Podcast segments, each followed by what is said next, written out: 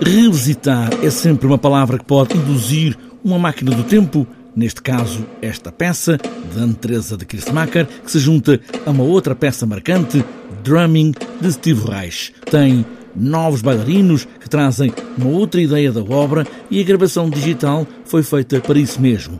De propósito, logo, Tiago Guedes, diretor artístico do Teatro Municipal do Porto, o Rivoli, garante que é mais do que uma câmara fixa diante do palco. O que nós vamos transmitir nos nossos palcos digitais é uma filmagem feita especificamente para os palcos digitais. Não estamos aqui a falar do espetáculo que foi filmado e que depois é transmitido.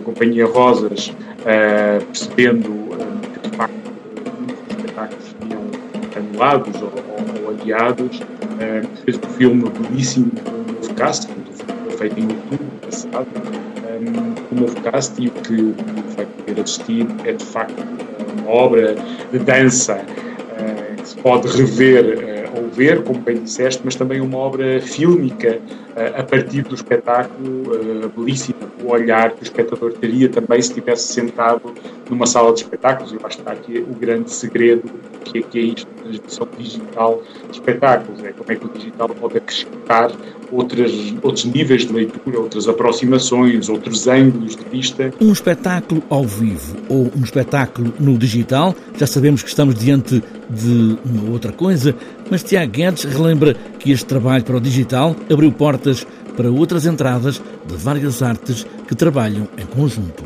É uma outra coisa diferente e eu acho que é, é assim que se, tem que, que se tem que percepcionar o digital. É como é que o digital proporciona uma outra coisa, porque a experiência do espetáculo e a experiência ritual do espetáculo ao vivo não é substituída pelo digital. O digital é uma outra coisa. E há muitos artistas e muitas companhias que estão a perceber isso e até fazer com que isso hum, crie outros desafios desafios de trabalhar com outros artistas, trabalhar com, outro, com artistas das artes visuais, do cinema. Abre-se aqui também uma janela de oportunidades para criar outras obras ou outros ângulos de visão acerca de uma obra, como é o caso eh, vai estar eh, no nosso TNT online este fim de semana. Um fim de semana inteiro para, de uma certa forma, homenagear o trabalho da coreógrafa belga Anne-Therese Gismarker no Porto. Sim, é uma forma de homenagear o trabalho da Teresa, revisitar um momento importante para a cidade e para a companhia, que foi a passagem dela durante o 2001, mas ainda assim manter um pouco o ADN do que ia acontecer ao vivo. Nós, eh, no Teatro Municipal, sempre fazemos um espetáculo, tentamos sempre mostrar outras vertentes do artista. Quando os palcos se mantêm vazios, abrem-se outras ideias para que a arte se mantenha viva e consiga alimentar outras várias ideias.